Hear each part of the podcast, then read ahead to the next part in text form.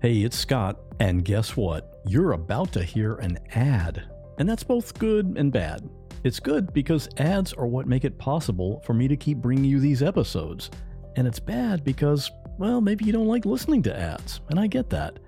And the good news is, you don't have to.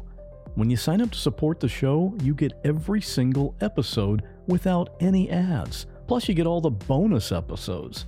Yeah, did you know there are actually bonus episodes? And you can try it all for free just to see what it's like. If you're on an iPhone, just go to the What Was That Like podcast and at the top click on Try Free and you're in. On Android, just go to whatwasthatlike.com slash plus and try it out completely free. Once you've had the ad-free experience, you'll see why hundreds of other listeners are already doing it. But for now, here's another ad, and then on with today's episode. Hey, my name's Otis Gray, host of the Daily Book Club, a daily podcast where I read wonderful old books one chapter at a time. Simple as that. Whether you want to get engaged and lost in a fascinating story that has stood the test of time, or just relax to a good book, listen to the Daily Book Club to get wrapped up or unwind during your day. We'll read classic stories like Pride and Prejudice, The Enchanted April, The Wind in the Willows, beautiful stories all told from start to finish. And you can even do a real book club Tune into the daily book club Discord and discuss the readings with other book club listeners. However, you want to listen, it's your choice. Subscribe to the Daily Book Club on Spotify, Apple Podcasts, and everywhere else. New episodes every single day. So sit back, relax, and get lost in the Daily Book Club. Hey, do you have trouble sleeping? Then maybe you should check out the Sleepy Podcast. It's a show where I read old books in the public domain to help you get to sleep. It was the best of times. It was the worst of times. It was the age of classic stories like A Tale of Two Cities, Pride and Prejudice, Winnie the Pooh, stories that are great for adults and kids alike. For years now, Sleepy has helped millions of people catch some much needed Z's, start their next day off fresh, and discover old books that they didn't know they loved. So, whether you have a tough time snoozing or you just like a good bedtime story, fluff up the cool side of your pillow and tune into Sleepy. Unless you're driving, then please don't listen to Sleepy. Find Sleepy on Spotify or wherever you get your podcasts. New episodes each week. Sweet dreams.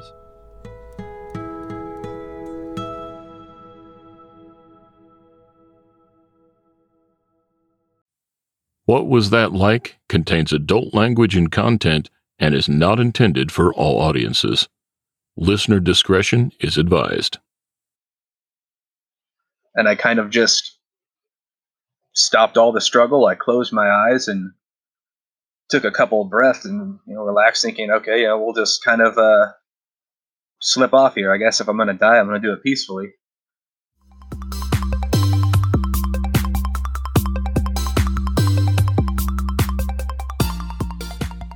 Welcome to What Was That Like? I'm your host, Scott Johnson. This is the show where we talk to regular people, people just like you or just like me, who have found themselves in an extremely unusual situation. We'll hear their stories and get inside their head because we all want to know what was that like? More information about each episode at whatwasthatlike.com. Here we go. Probably most people have been in some type of car accident at some point in their life. I've been in more than one myself, none of them serious or even involved injuries. These things are common. Human drivers make mistakes and cars just run into each other sometimes. But the crash we're talking about today was not a simple fender bender. Luke and five of his friends were just having a fun 4th of July vacation in fact, this episode is being released on July 5, 2019, the five year anniversary of the day of the accident. Everyone in the car that day was seriously injured. Two of them did not survive. My hope with this episode is that as you hear Luke tell the story of what happened that day, it's going to serve as a reminder to drive safely and use good judgment. Your passengers are depending on you to do that. What happened to these six young men could easily happen to any of us All it takes is a brief lapse in judgment or focus. As a note, going forward, I'm probably not going to do any more stories about auto accidents. I do get submissions pretty regularly from people with a car crash story, but if you're a regular listener to this podcast, you know I have a pretty high standard on what I consider to be an unusual story. Most car crashes aren't unusual or extreme enough to get on the show. Today's story is the exception. And if you'd like to join some other listeners who are supporting the show, you can do that through my Patreon at whatwasthatlike.com slash support.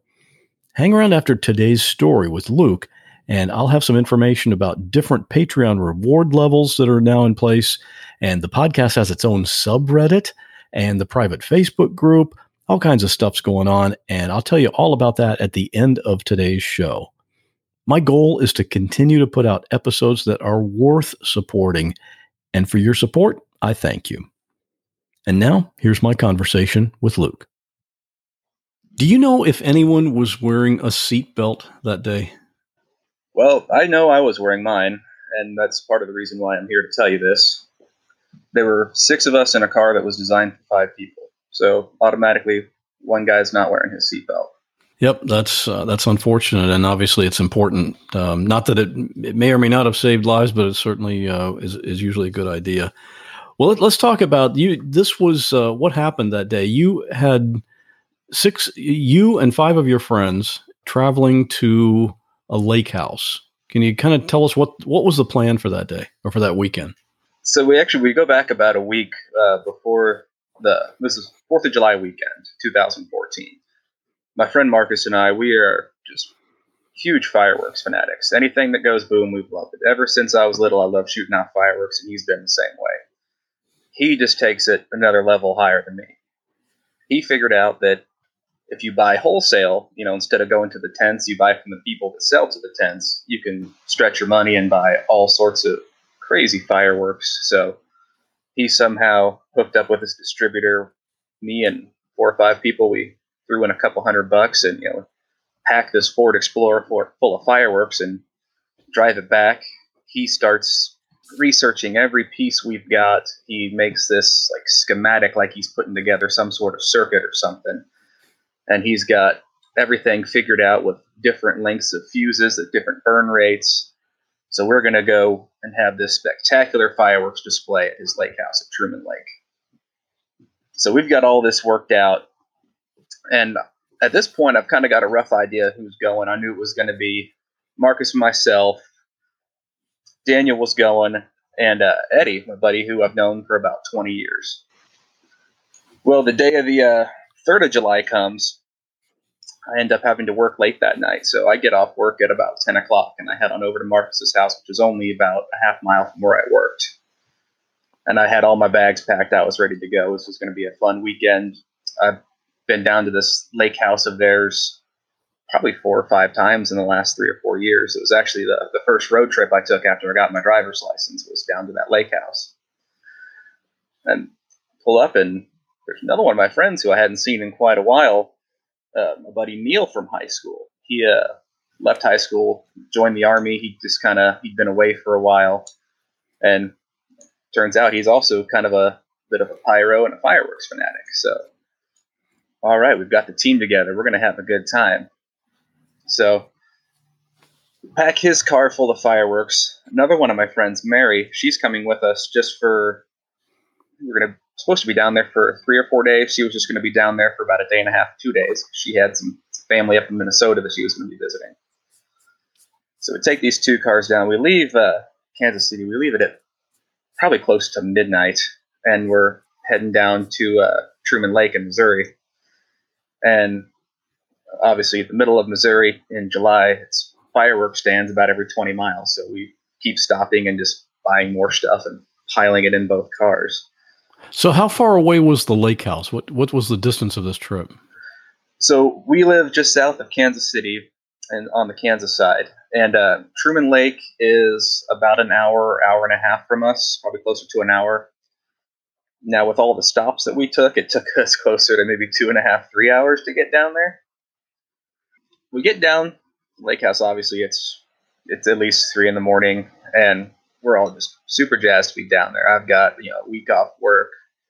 Everyone else is going to be celebrating the holiday. We're all stoked. Um, most of Marcus's family was down at the lake house too, and it's um, a fairly small house. I mean, it was only two floors, I think maybe two bedrooms and one and a half bathrooms. So we had you know made the decision ahead of time. We were just going to you know, pitch tents on the front lawn and camp.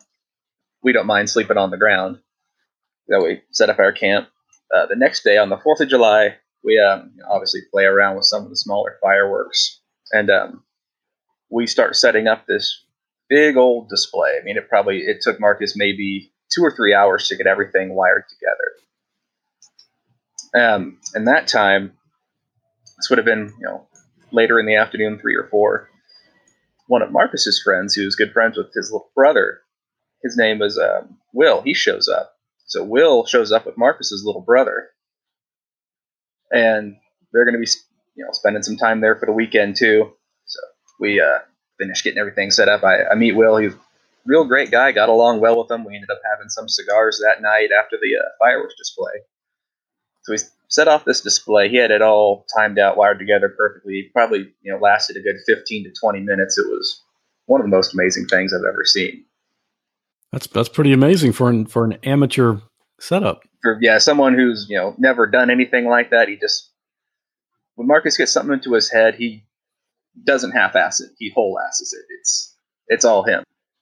Marcus is your best friend. Yeah, he's um I've known him since I met him in seventh grade in a industrial tech class, and we both had an interest in model rocketry, and that's kind of how our friendship just kind of blossomed over the years. His house was always the hangout house, and it's his family that owned the lake house. Yeah, it belonged to his uh, grandparents, and uh, you, they never really used it that much. Uh, we would go down there periodically just for weekends and spring breaks, just because nice to get away from the city. And you're next to uh, Truman Lake, which is and their part is absolutely beautiful. It's ringed by these you know 150, 100 foot tall bluffs that we would hike up and down, and just gorgeous. So get our display done and having the time of our life. We see Mary off. She's uh, she drives back to Kansas City so she can head on up to Minnesota the next day. You know, poor girl drives you know an hour and a half home at midnight, only to leave at eight o'clock the next day to drive you know eight and a half hours north. You know, the next day we wake up and you're like, well, we've got a couple more days here. Let's let's do it again. So, trying to figure out what we want to do for the rest of the day. And um, a couple of the guys with us Marcus and Daniel, they were both Boy Scouts and were down near a Boy Scout camp that a lot of the uh, the Midwesterners go to. I think it's called Bartle. And near this Boy Scout camp is this tiny little Missouri town called Iconium. And in Iconium, there's a, a general store, a convenience store, so to speak, a mom and pop type joint that all the scouts kind of frequent because you know, scout camp, there's you know, none of the amenities of home, no air conditioning, you know, like cold pop or anything like that. So all the scouts kind of flock here. So it's a, a good memory for a lot of these people. At this store in Iconium, they sell this soda that's I guess it's kind of hard to find. It's peach flavored Nehi, and I've actually I've got one of my cans here with me today that I've saved from way back when, and it's um it's peach flavored soda. There's really nothing special about it other than it's pretty tasty, and you go down to the store there in Iconium. There's a little restaurant attached, and you get burgers, and we got uh, floats made with this peach Nehi, peach soda and soft serve ice cream. Sounds kind of weird, but it's quite the combo, especially on you know an 85 degree day. So it talked us into going down to Iconium, which was I don't know, maybe a 30 minute drive from where we were at, and of course, you know, none of us had the foresight to use our GPS, so we were destined to get lost. But so we all pile back into his Explorer, and Marcus says, "Hey, Will, I mean, backtrack a little bit. Um, Will's a couple years younger than us, and he's a good friend of Marcus's younger brother. So Marcus's younger brother didn't want to come with us, but um, Marcus asked Will. Will said, "Sure." So six of us, we hop in to his Ford and we drive on down the road. And there's really not a whole lot in this part of Missouri. Obviously, you've got Truman Lake and Lake of the Ozarks, which are you know your recreational areas, but once you get about 20 miles from them, it's it's pretty barren again. as you guys took off on this on this trip, can you tell us who was who was where in the car? Where were you all sitting? So Marcus was driving. It was his car, uh, 2001 Ford Explorer. We called it the Exploder because the engine was kind of misfiring and it kind of growled instead of you know hummed like a normal engine would. Will was sitting in the front seat.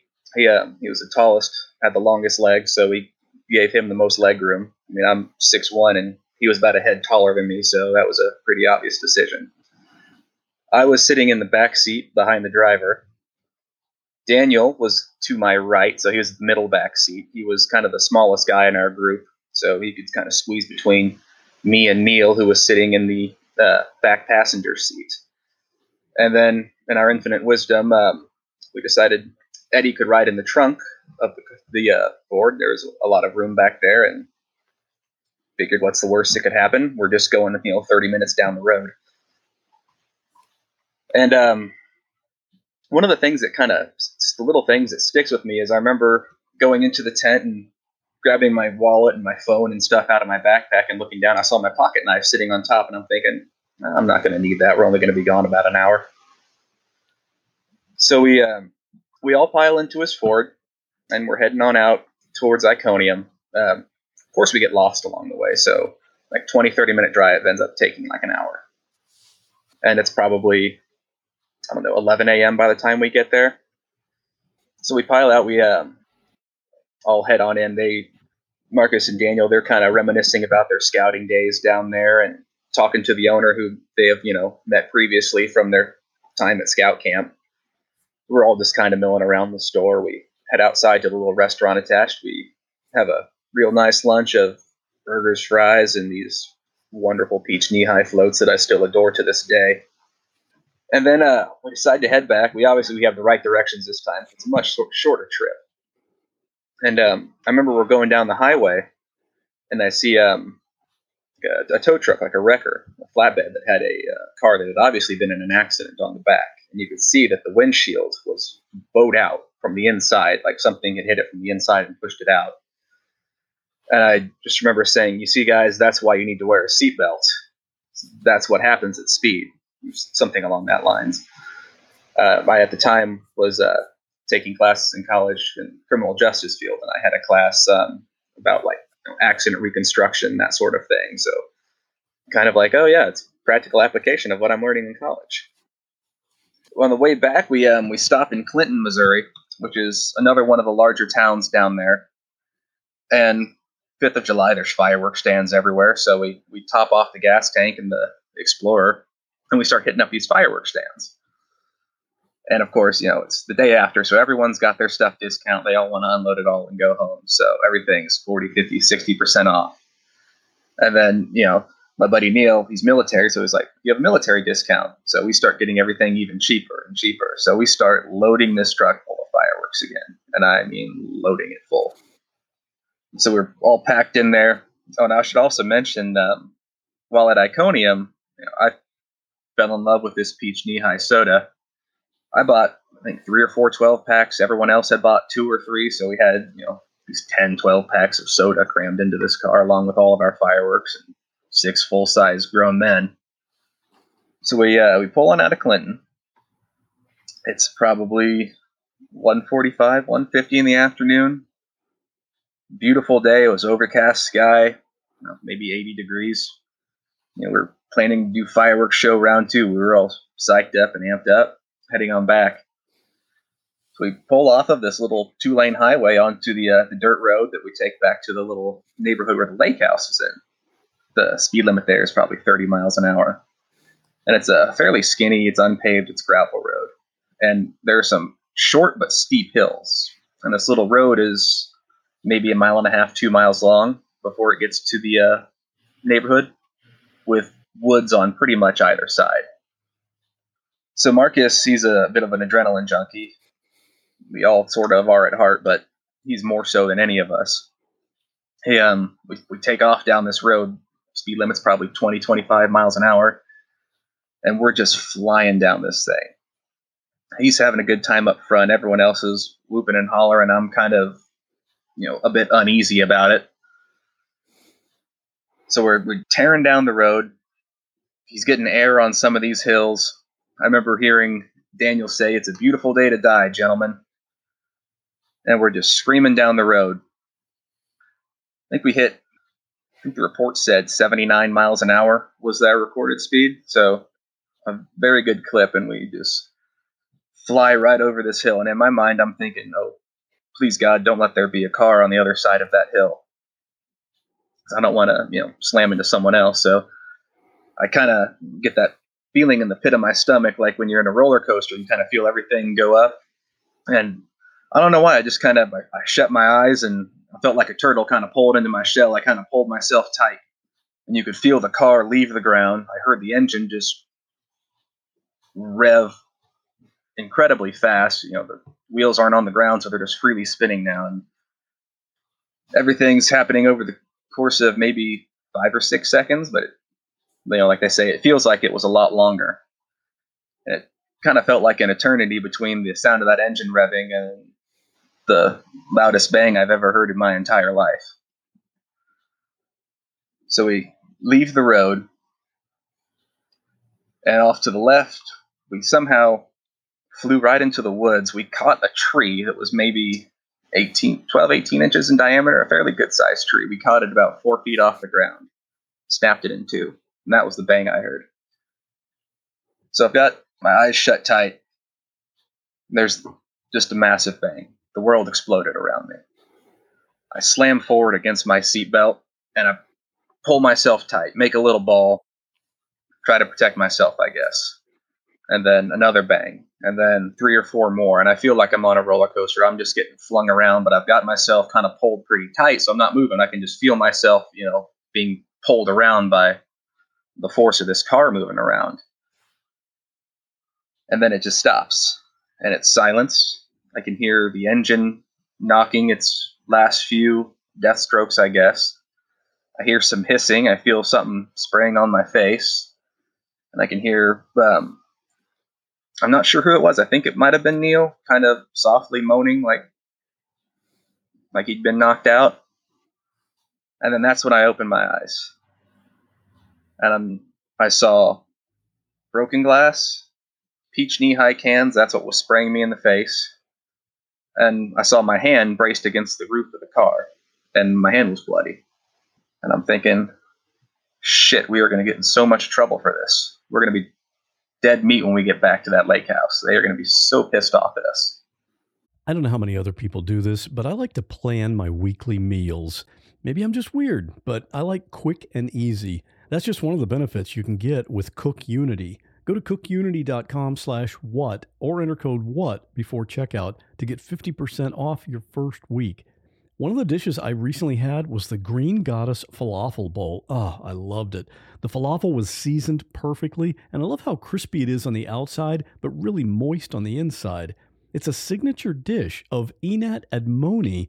She's known around the world as a chef. You've probably seen her on TV, and her dishes are made right here in Florida, so I'm supporting local business, and I love that. And the convenience of Cook Unity is crazy. I mean, I've got podcast episodes to produce. I don't have time for cooking. These meals are delivered fully cooked. So when it's time to eat, I pick a meal based on my mood for that day, I heat it for a few minutes, and enjoy. The menus are updated every week, so there's always something new to try. You can choose from over 350 meals based on your dietary needs or taste preferences, or go wild and have Cook Unity pick for you because every meal is just amazing. Make the best meal plan ever with the convenience, chef level quality, and endless variety of Cook Unity. Go to cookunity.com slash what or enter code WHAT before checkout for 50% off your first week. That's 50% off your first week by using code WHAT or going to cookunity.com slash what. Something I've been recently making a deliberate effort with is to read more. There are lots of books I want to read, and I try to read every day, even if it's just a few pages. That little bit each day adds up, and it can make a big difference. It's like taking care of your gut even though it's not big, it supports the health of your whole body. Seeds DS-01 Daily Synbiotic benefits not just your gut and your heart, which aren't outwardly visible, but your skin too, which you can see. Every morning it's the same thing two capsules of Seed DS01 And sometimes I wonder is it normal to feel this great? It helps support digestive health with optimal gut bacteria levels. And thankfully, that's all backed up by science, and all the supporting data is on their website. If you're trying to avoid sugar, soy, peanuts, or gluten, you're good to go. And I was reading the literature and I thought, you had me at vegan because it's that too. And if you have kids, DS-01 is the first multi strain synbiotic shown to be tolerable and health promoting in a cohort of children aged 3 to 17. And you can use this promo code to give it a try. Trust your gut with Seeds DS-01 Daily Synbiotic. Go to seed.com slash what and use code 25what to get 25% off your first month.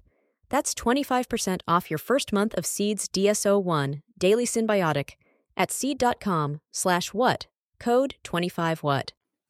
And I'm thinking, well, I'm cut now. Crap, I've got to go to the hospital. My parents are going to be pissed off at me. It's like, I'm really screwed.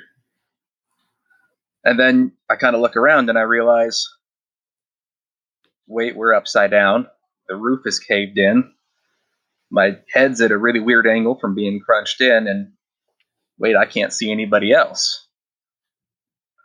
Kind of gets a little fuzzy here. I mean, I didn't get a, I didn't get my head knocked around. I didn't get a head injury or anything like that. I didn't even really think I was hurt besides a cut on my hand. So I, I start kind of frantically looking around. I look in the front seat. I see Marcus, and I think he must have been knocked out. So I look around. I I see Daniel. Daniel's on the roof of the car. I mean, it would be the roof, but now it's the floor since we're upside down. And he's kind of laying on his back in the debris. Because every everything that was in this Ford just got thrown around. It's there's fireworks and soda everywhere. It's all manners of everything. And I can't see Neil to my right. It's it's all just wreckage and I can't see Will in the front seat either. It's it's even more wreckage up there. All I can see is Marcus and Daniel. And then I look to the back, looking for Eddie, since he was riding in the trunk. All I see is wreckage. And the first thing I remember saying is, "Guys, I think Eddie is dead." I mean, I guess it's kind of thinking out loud. There's really no internal mono- internal monologue at that point, so to speak. It just becomes an external monologue. So you know, anything that was going through my mind just came right out my mouth at that point. So that's when the realization hits me that you know, this is a lot worse than I initially thought. We're we're in it pretty deep. Take a look out to my left, and all I see is the ground and trees. I don't know how far we are off the road. I really to be honest, I didn't know, you know, where we were on the road itself. It all just kind of happened so fast. And I kind of start to take stock of what's going on. I hear Daniel, he's in quite a bit of pain. I didn't really know why at the time. And then Marcus in the front seat, I see he's coughing. So I'm like, well, I mean, at least he's okay. So I'm trying to figure out what to do next. And I'll be honest, I had no idea what to do. I start asking people if they're okay. Can't remember what they said. I would call out to Eddie and Neil, and I would get no response. And I just got more and more worried. People will say and stuff like that, well, there was no time to be afraid. Well, there was plenty of time for me to be afraid. And I'll be the first to admit that I was. So I'm trying to figure out what to do. And I think, well, I need to get out first and foremost. I can start to smell gasoline. If I can get out, I can get help and I can get other people out since I you know, was reasonably sure that I was the least injured person at the time. I didn't know the extent of anyone else's injuries, but I honestly thought I was just fine. I got a little cut on my hand. I'll be okay. I reach down to my right for my seatbelt for the release and can't find it. I it's just you know a little hole in the seat. Well, the seat had buckled when it got thrown forward. I can't get down there. Get my pocket knife and cut it out. Reach in my pocket. There's no pocket knife, and I'll have that little flashback eureka moment. It's still in my backpack in a tent a mile away. And now is kind of where I'm starting to realize the situation that I'm in. My knees are pretty much in my chest. My legs are squeezed between my seat and Marcus's seat. My head's kind of crammed at a weird angle because all my weight is now on my neck since I'm hanging upside down. So I'm like, okay, I've, I've really got to get out of the seat now. About this time, I can hear Neil kind of coming to to my right. I still can't see him, but I can hear him. And I know not even an hour prior in Iconium, Neil had just bought a pocket knife that had one of those seatbelt cutters on it. So I'm like, all right, Neil, Neil, I need your knife. Where's your knife? And the response I got from him was it sounded like um, when you wake up someone who's asleep and you're kind of talking to them while they're half asleep. You know, he's groggy and slow, and he said, I don't know where it is. Well, I knew Marcus usually has a pocket knife on him as well, so I turned to see him. He's the way his seat ended up is he's almost facing me from the way the car kind of bent his seat. And I asked him for his knife because I know there's usually one in his pocket and probably two or three somewhere in his car. And he didn't know where his was. He, I don't necessarily remember what he said, but this was kind of the time where I started to realize the extent of his injuries. You know, I'm starting to look around. I'm starting to see a lot, you know, more blood everywhere, and this is kind of when I'm realizing that I might be the only one left that can do something, and this is getting worse by the minute. The kind of the last idea I had was to go for my cell phone you know, maybe get a 911 call out. Obviously, I, I wasn't quite sure where we are, but I figured I could give them a good enough idea where we were for someone to come find us eventually. I didn't know the name of the road. I knew we were off of Route 7, just east of Tightwad, but that was really about it. Uh, go into my right pocket to try to get my phone, and I can't get my fingers more than about a half inch into my pocket. That seatbelt had cinched so tight over my legs that it, there was no way I could get my hand into there or manipulate my pocket or my shorts to even get a finger in there to get a hand on that phone. And that was kind of my I'm screwed moment. And I didn't know what to do. There was nothing I could do. I was upside down in a truck filled with gasoline and fireworks that I thought could blow up at any minute with five people. And here I am thinking I'm the only one that can do anything, and I've let them all down because I can't do anything. Uh, this would really probably be the first time that I actually thought about the possibility of death. I didn't think anything of it until now. And it came up in a, a really weird way. Um, I just had an aunt that had passed away, I don't know, maybe half a year prior in a, a freak accident at home. And I thought about how that kind of screwed my family up and I mean how just devastated everyone was from her death. And I thought, great, now they're going to be devastated over another death. And, you know, it's the second one in a year. What what am I doing? And I kind of just stopped all the struggle. I closed my eyes and took a couple of breaths and you know relaxed, thinking, okay, yeah, we'll just kind of uh, slip off here. I guess if I'm going to die, I'm going to do it peacefully closed my eyes, took a couple of breaths, and felt the wave of calm come over me, I guess. And then that little voice in the back of my head screams, F that. Snap back into reality, open my eyes, and start going back to work. Still trying you know, everything I can possibly think of. I'm even thinking maybe I can grab one of these little itty bitty pebbles of uh, safety glass off the, the ground in front of me and try to like gnaw through my seatbelt with that, anything to get me out. And trying to talk to these guys. Marcus, he was in pretty bad shape, and so was Daniel. I could Daniel was talking about how his legs hurt, saying his legs were broken. So I'm like trying to keep them calm while at the same time trying to keep myself calm, which was I was failing at for myself anyway. I was getting more and more antsy by the moment. Every minute I was hanging there in that seat, it was hurting more and more. The seatbelt around my lap was like a boa constrictor, just squeezing the life out of me. Uh, neck was just hurting more and more. And I was losing faith in rescue by the minute, it seemed. So everything's exhausted. I just start yelling. I yelled till I was hoarse. I don't know how long I yelled for, but Daniel joins in. He's yelling. I've kind of got my neck craned out the window. I'm screaming as loud as I can. And then I hear someone running up.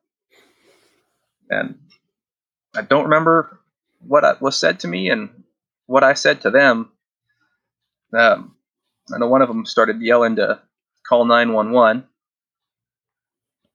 And uh, he asked me if I was hurt, and I said, No, I'm fine. I just need a knife to, to get me out of here. Do you have a knife? So he says he thinks he has one. He runs on back up, and at this point, I'm saying, you know, know we're good, guys. They're calling 911. We're all going to be good. Don't worry. Something along those lines. Uh, trying to maintain the calm, which I sort of destroyed with my hollering, I guess. And I don't know, again, you know, things that happen really fast, it seems like time was slowed down. It felt in between the time he left to get the knife to the time he came back was another like 10 minutes. And he must have been the dullest pocket knife because it took him uh, a few good tries to, to cut the, the belt on my shoulder and across my lap. Kind of slumped down and to the little space that was right in front of me and realized, well, well, now how do I get out? Because the window to my left is the the gap is probably less than a foot, and I'm a pretty big guy. There's no way I'm going to be fitting through that. And I guess they started pulling away um, all just the the wreckage, the boxes of fireworks, the the cans of soda, and the boxes of soda, everything. They start pulling out, and there was one of the trunk windows open. So they grab my arms and shoulders. They they pull me, and I get about halfway out, and he asks me, "Are you good?" I said, "Yeah, I've got it from here." So I get my hands up on the car, and I get ready to push myself out with my legs, and I realize my right leg doesn't work. I'm like, well, that's weird. It doesn't hurt. It's just not working. So he asked me if I was good. I said, well, well, maybe not. they grab me. They pull me about 20, 30 feet away, and they lean me up against a tree. And I look over to my right and I see Eddie. He's leaning up against another tree and he's just got this massive deer in the headlights look going on, you know. Almost like a zombie like expression on his face, just kind of blank face with big old eyes. I remember looking over and just in the in hindsight, it's the goofiest voice to look over and I think, holy shit, it's Eddie you know, like you um you walk into a restaurant or something, you see a friend that you weren't expecting there, a, a buddy that you haven't seen in a while. It's so I was I mean I'll be honest, I thought he was dead because I looked back into that trunk and all I could see was wreckage. And I say this and he doesn't acknowledge, he doesn't do anything, he just keeps staring straight on ahead. Obviously there's some red flags come up there, but in my mind I was just glad to see that he was out. He would looked to be in one piece and that he was breathing, so I thought, well, the worst is behind us. In a you know a few weeks, when we all get patched up, we'll be sitting around the campfire having cigars and cooking burgers again, like we always do. Lean back against the tree. I'm you know watching this. It's probably five or six people around the car now. Everyone's got their phone out, and cell phone or service is kind of hard to come by in that area. And someone eventually does get through to 911. And then think, well, I better call my dad and have him let everyone know I'll be okay because I know my family's gonna be worried if they just get a call from the hospital. So I pull my phone out of my pocket, and as soon as I unlock the screen, it powers down. It's out of batteries. So I'm like, well, that's another stroke of bad luck for today, I guess. Then, um, seemed like pretty quickly a, a uh, state trooper arrived. Big Smokey the Bear hat on. He comes up, he kind of moseyed down the embankment that we were. I realized we were probably about 50 ish feet into the woods, upside down. Kind of took in how badly mangled the car was, but it just it wasn't registering with me how bad it was at the time. Cylinder wasn't firing, I guess. The trooper looks around the car. He does his 360. He's peeking into the windows and comes up and he's like, "Ask he asked me if I'm okay. I said, "Yeah, I think I just have a broken leg." And I said, "Is it bad?" And, and this, I don't know how to describe the voice really. It was a very soft yet serious voice. He just replies, "It's bad," and then he goes back to work calling people on the radio. And this is uh, another one of those times where time just kind of melts together and everything becomes a bit of a blur. The uh, adrenaline's kind of wearing off. Feel myself relaxing a little bit, which is difficult thing to do after a situation like that. I can kind of hang my shoulders and let the tension go away. I guess you know, everything's going to be okay. I guess eventually, three or four more deputies and troopers show up. All the uniforms are there, and here's about the time we start seeing the paramedics in the fire department.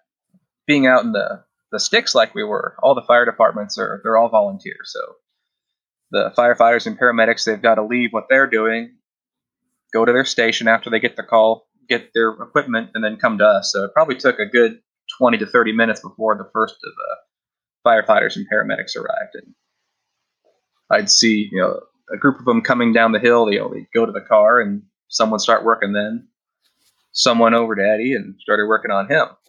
And I'm just kind of sitting back observing.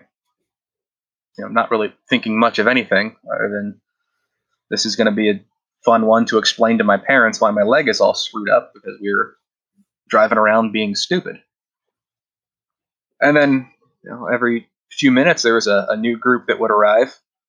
They would come down, you know, one of two of them would come to me and I'd just brush them off no, don't worry about me. It's just my leg. Go help the others. They're hurt a lot worse than I am. Because I knew at least Marcus was in pretty bad shape. I didn't really know about Will or anybody else. I mean, I knew Daniel had a, a couple of broken legs. He was next to me on the ground after he had been pulled out, and his feet were pointing in directions they shouldn't be pointing, so to speak. And you know, this went on three or four times, maybe. A group of paramedics would come up and it's like, "Don't worry about me. I'll be fine they need it a lot more than I do. And you know, back in my mind, I kind of began to notice, well, the three of us are the the only ones that are out. It's just, where's everybody else? Why are they still in the, the car? It's been like an hour. I guess they, you know, they were working on extracting them, but first they obviously have to kind of stabilize them and start to treat their their injuries in the car. So another group of paramedics shows up and well, don't worry about me. You know, they're hurt a lot worse than I am. And medic looks at me and says, oh, you're the last one.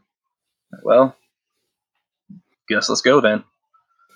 Ask me what's wrong and all that stuff. And of course, I'm sitting up and they immediately, you know, get my collar and stuff, get me to a backboard, and I'm thinking, well, this is this is a lot of overkill. I feel fine. I just have a you know a tweaked leg. That's all. I didn't even think it was. I thought I must have pulled something. Just I'll be fine you know, they get a splint on my leg and they get uh, me and Daniel ready for transport. And I can hear them backing the ambulance up the hill to where they were going to load us up. So they take Daniel up first. He's a pretty little guy. And then they get to me. I'm 6'1, 225. I'm not the biggest, but I'm not the littlest. And they've got to carry me strapped to the backboard with all their medical equipment up a, a fairly short but steep hill and get to the ambulance. So there's like three people on either side of me trying to haul me up this hill and I'm trying to lighten the mood with the jokes. I'm like, well, I guess this means I should lay off the barbecue, right, guys? Didn't get any laughs, but I tried anyway. Getting to the ambulance, and Daniel's in quite a bit of pain. It's actually he's in so much pain he starts yelling in German. He's bilingual, and I didn't really realize that he could do that. But I'm not really feeling anything. My mind is just kind of on we are going to be in so much trouble. That's you know the only thing I can think of is we're screwed. Because now you know not only is his car destroyed, but we're hurt, and I'm going to have to pay for an ambulance bill now, and I know those aren't cheap. So in the ambulance, where another paramedic is talking to me because I'm again I'm I'm in the right state of mind. Didn't get my head banged around. They hadn't pushed any medication to me yet, so I was talking to him just like I'm talking to you now, and uh, he mentions something about a helicopter. What do you mean? He's like, well, we're going to have to fly you guys out. I'm thinking, oh, that's going to be expensive. And he says, well, you really don't have a choice in it now. like, well, I guess you're right. After a few minutes, they they, well, they started an IV on me and Daniel. They pushed some pain meds into Daniel, and I told him I didn't need anything. I just I couldn't feel my leg. That was the only thing that I thought was wrong with me. So I said, I'm fine. And they start driving us down the road back to uh, the highway Route 7, and they take us to this little town of Tightwad, Missouri. About the only thing there is a fire station, a bank, and a convenience store. And on the previous trips to the lake, we always loved stopping in Tightwad. Just who names a town Tightwad? It's funny. I mean, I've got a Tightwad bank hat somewhere. I've got a you know, I would save my receipts from the Tightwad convenience store. We've got pictures in front of the Tightwad sign. Let's face it, money is the one subject we all need to deal with, but no one actually wants to talk about. The good news is there's a podcast helping you learn everything about money no one taught you. Meet Everyone's Talking Money, hosted by me, Shannah Game. Everyone's Talking Money focuses on relevant, inclusive, and forward thinking conversations around money and just helps you get in a better relationship with your money no matter what your goals are. Do yourself a favor and subscribe to Everyone's Talking Money podcast on Apple Podcasts, Spotify, or wherever you listen to podcasts. I'll confess, sometimes I let my podcast playlist get out of hand and I get way behind. But there's one show that I subscribe to, and any new episode goes right to the top of the queue. That's the Jordan Harbinger Show. That's because I never have to figure out, okay, is this one going to be interesting or do I wait for the next one like I do for some shows? Because Jordan's conversations are always a must listen for me.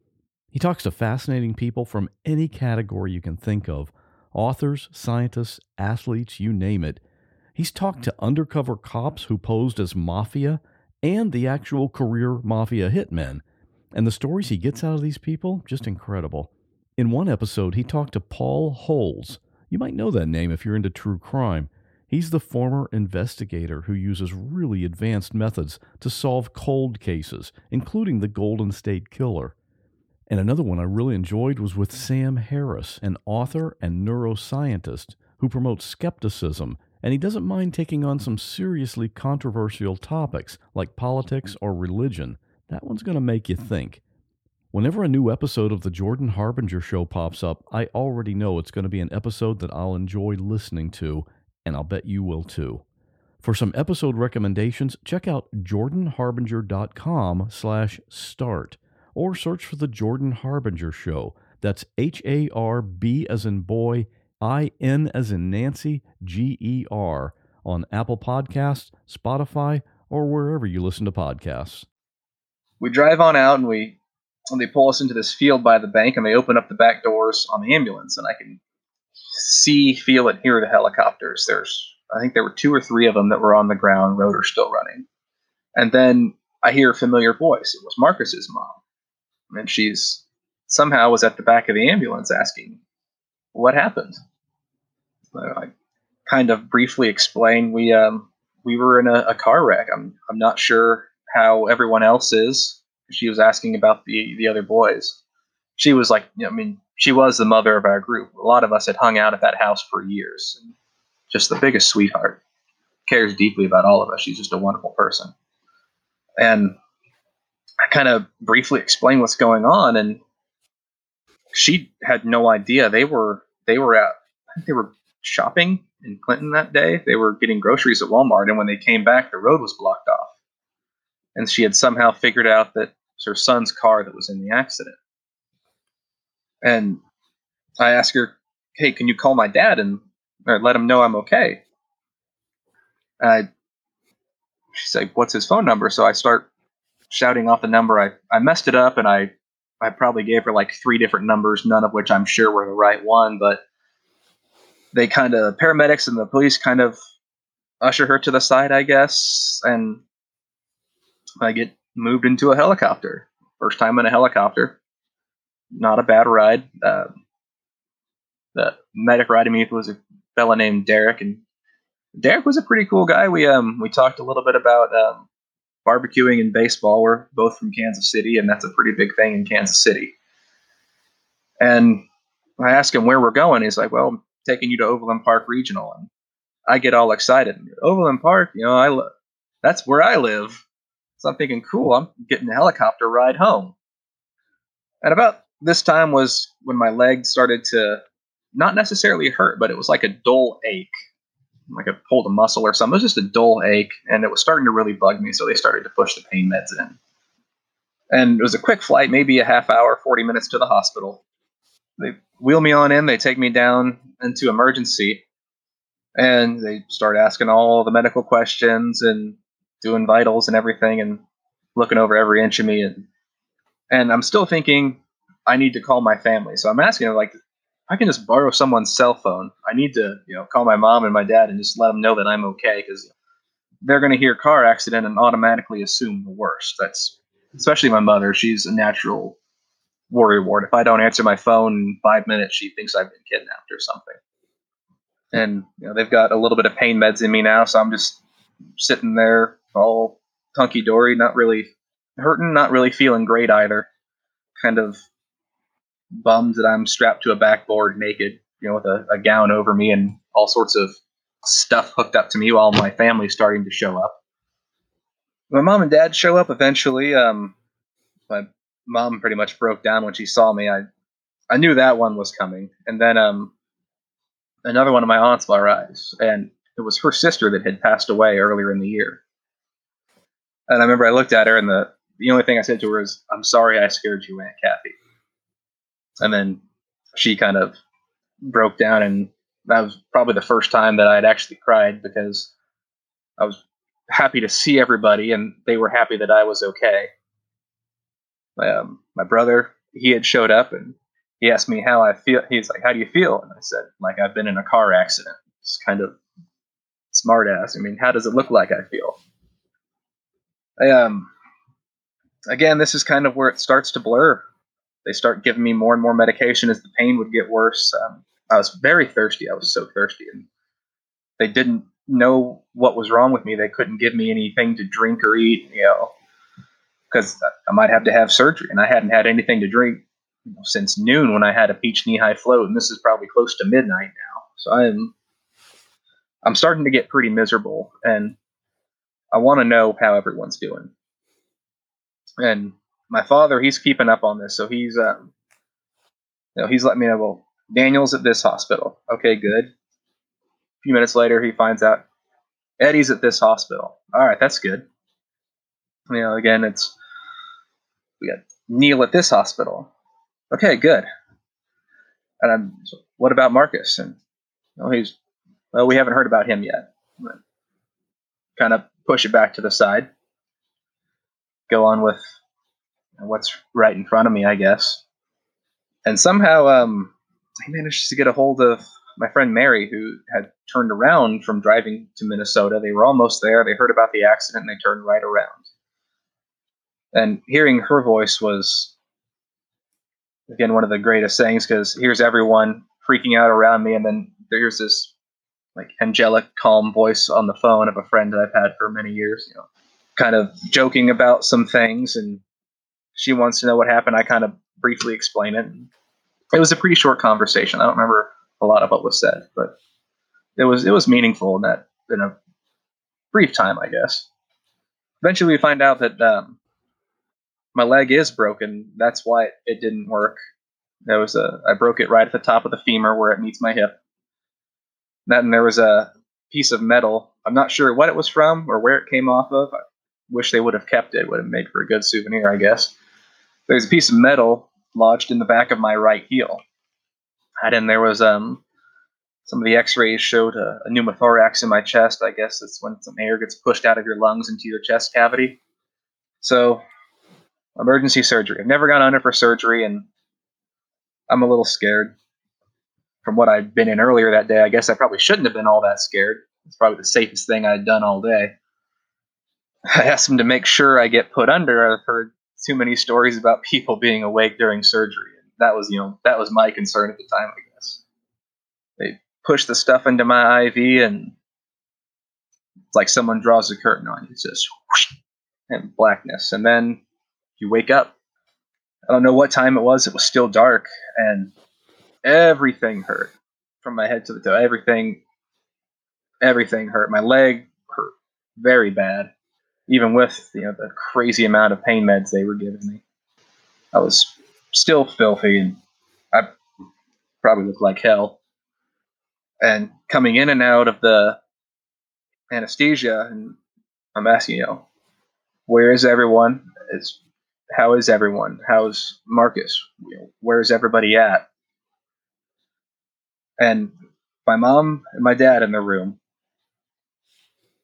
And my father is a police officer. He's been a police officer for 30 years. And he's had to do stuff like this before. And um, you know, he tells me where everyone is, and then he says, you know, I'm sorry, but Marcus didn't make it. And here's my dad giving a death notification to his own son, something that I'm sure he never thought he'd have to do. It's something I never thought I'd ever hear. And that was when I broke. I, I snapped like a twig. I there was nothing I could do or say. There's nothing anyone could say to me to make me feel any less horrible than I felt at that one point in time. And then he tells me that Will also didn't make it, and that was just, you know, I was another just punch to the gut. I didn't know him too well. I'd only known him, you know, less than a day, but still, that's just two lives taken just like that. And that was one of the worst nights. It was just a constant haze of coming in and out of the medication, and every time I'd wake back up, I'd remember what happened, and it would, it was like you know, finding out all over again. I'd just break down again and again and again, and I'm not sure how many times that repeated. I'm sure it was all night. And waking up and it's light outside now, and somehow I've calmed down. I don't know if they gave me something or if I had just gotten it out of my system. And my mom and my dad are still there, and it's obviously still a tough morning. And then friends start to show up, and next thing you know, this hospital room's packed with like 15 people. So, I tragedy aside, it was great to see everybody there, you know, to support me, and it makes you realize how many people just care deeply about you. So I was in there for about a week and a half, and I was getting around okay on my leg, kind of hobbling with a walker. My foot kept bothering me. It was, I felt like I was um, constantly stepping on glass, and it was just a little itty bitty incision, probably no more than two inches long on the back of my heel. It kept getting more and more painful. And I'm not sure what the doctor's deal was. I don't know if it's he didn't want to check his work or he thought I was trying to maybe scam pain medications or something, but he wasn't necessarily believing that I was having all this pain in my foot. Well, the, the day I was supposed to be discharged to go to my physical therapy, I had a 101 degree fever, and I'm having crazy fever dreams in the middle of the afternoon and hallucinating. And they're like, "Well, we'll we'll keep him another day until the fever goes down, and then we'll send him on his way." When I kind of come out of the fever haze, they're one of my favorite nurses, Sarah. She was in the room, and she's gonna change my dressing. So she changes the one on my right hip, and then she gets down to the one on my foot, and um, she kind of pulls her head back a little bit. And I look down and there's black blood on the, the bed. And I said, Oh shit, is that from me? And she looks up and says, Yep, I'll be right back. So she gets a doctor. And next thing you know, there's two or three other doctors. There's an infectious disease doc in the room, and they're taking cultures of my foot. And I'm going back in for an emergency surgery at six o'clock in the afternoon when I was supposed to be getting discharged. So I'm not too worried about this surgery. My foot, you know, is in an incredible amount of pain, but they've got me just pumped to the gills with all sorts of Dilaudid and who knows what else. And they uh, push the anesthesia and put the mask on again, and again, whoosh, world goes dark. This time, though, it was a lot different waking up. It was the most intense, incredible pain that I can ever imagine. I can't even fathom anything worse. And it it was like um, stepping on hot nails with the back of my foot over and over again, just driving in, and I had no idea what was going on. Pain to the point where I'm screaming like I'm being murdered. It was it was bad. And my favorite nurse, Sarah, she's back in the room with me, and this poor girl. I mean, she went through so much that night with me, but she was right there with me, trying to do everything she could.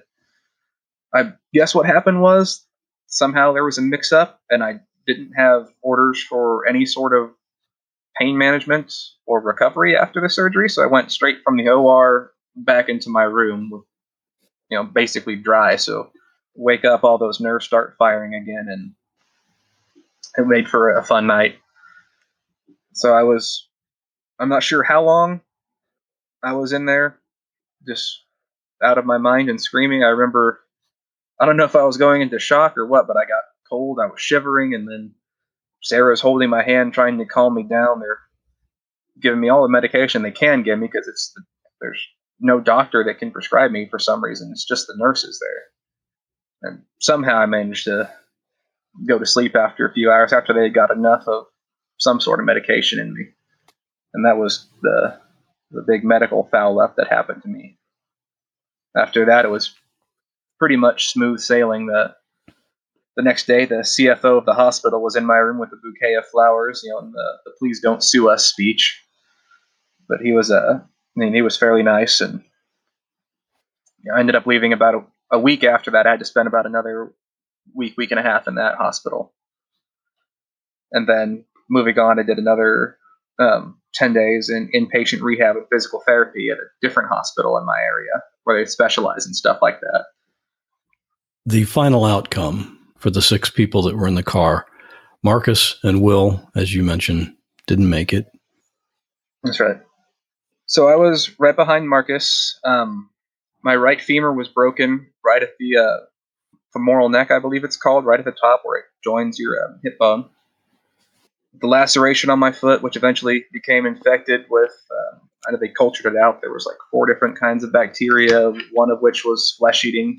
So that was kind of interesting. Daniel, who was seated in the middle seat directly to my right, he um, he broke both of his legs and tore most of the tendons and ligaments down there. It, he was he was really bad. He actually he ended up getting out of the hospital before I did, but his recovery was a lot longer. He was he was wheelchair bound for six or eight months, and it was probably two years before he was back to what you would call somewhere near 100%. Neil, to um, Neil, who was sitting in the back seat behind the passenger on the far right side, he broke his left leg and his right arm. He had ruptured his spleen, and he had some pretty bad face injuries. He didn't break his jaw, but he had a lot of teeth that were knocked out. His lip and his cheek were cut up pretty bad, and he ended up getting quite a few stitches. Eddie, who uh, we found out was ejected from the, the car, not quite sure how, with all the flips we did, when we went into the woods. When I saw him, it looked like there was not a scratch on him. When he got ejected, he must have landed on his head or hit his head because he had a very bad head injury, very bad concussion. He didn't break his neck. He didn't break his, you know, he didn't fracture his skull or anything miraculously. I don't even think he broke a bone in his face. But he was in a coma, medically induced, I believe, for about a week, and then uh, his recovery went fairly smoothly after that. There weren't any cognitive issues. And he has some trouble with the balance every now and again, but he's pretty much his old self for the most part. And you're pretty much recovered now. Yeah, I mean, um, it's been like it's been five years now, right?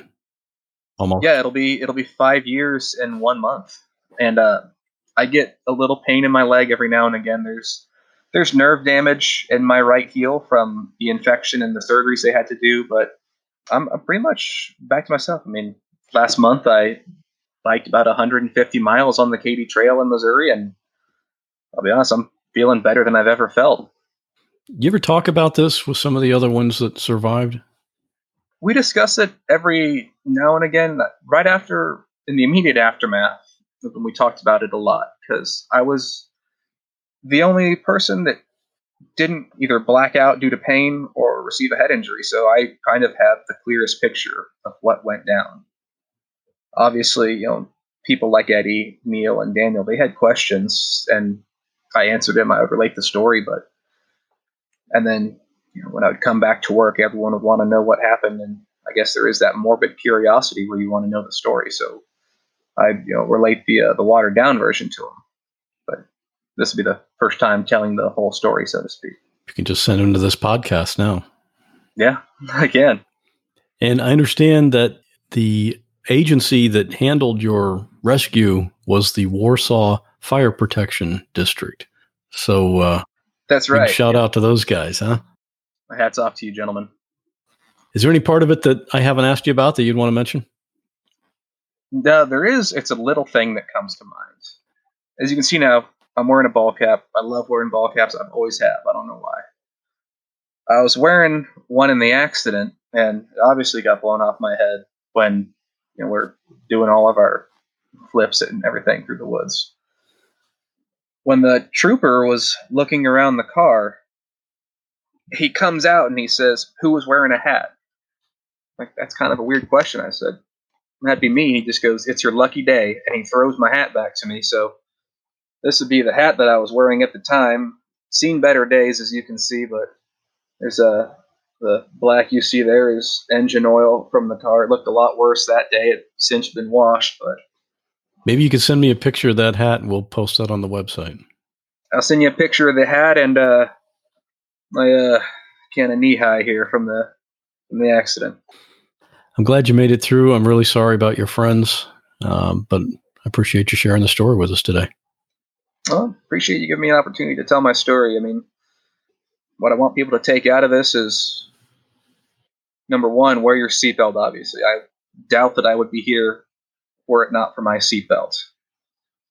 And number two, don't drive recklessly.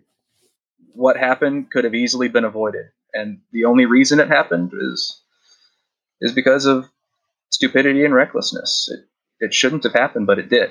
And unfortunately, we have to live with those consequences now. Thank you for listening to this episode. As you might imagine, it was not easy for Luke to talk about the day his best friend died. Every time I release a new show, I want to introduce you to people and stories you just won't find on other podcasts. Lots of stuff going on here, and I wanted to let you know so you're aware of what's happening. First up, the Patreon rewards are now in place. I was kind of surprised the other day because someone asked me about what it costs to be a supporter of the show, and she said she thought it had to be a big dollar amount. But that is definitely not the case. You can be a supporter of the show for as little as $1 a month. The support levels are $1, $3, $5, $10, and $20 and you can get What Was That Like stickers.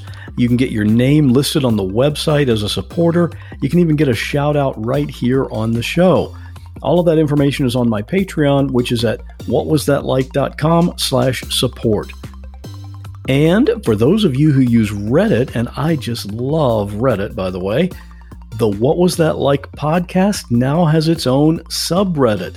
It's still kind of a work in progress, and there's only a few people there right now because it's new, but I'll be adding features and posting stuff in there. And Reddit is a great place to hang out with other listeners and myself, of course. I'll be there. So I hope to see you in there.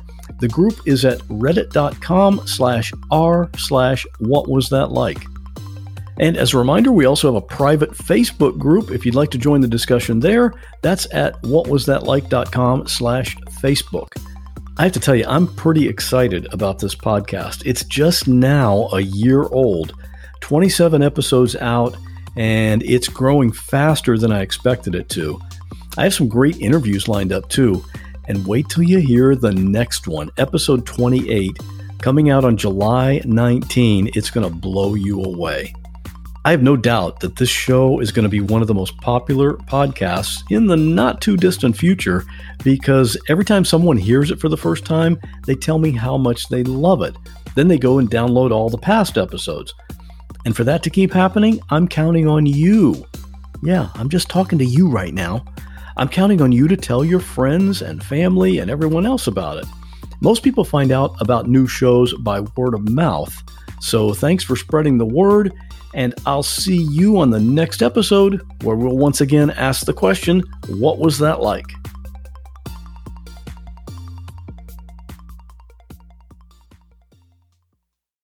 When you need mealtime inspiration, it's worth shopping Kroger, where you'll find over 30,000 mouthwatering choices that excite your inner foodie. And no matter what tasty choice you make, you'll enjoy our everyday low prices, plus extra ways to save, like digital coupons worth over $600 each week. You can also save up to $1 off per gallon at the pump with fuel points. More savings and more inspiring flavors make shopping Kroger worth it every time. Kroger, fresh for everyone. Fuel restrictions apply.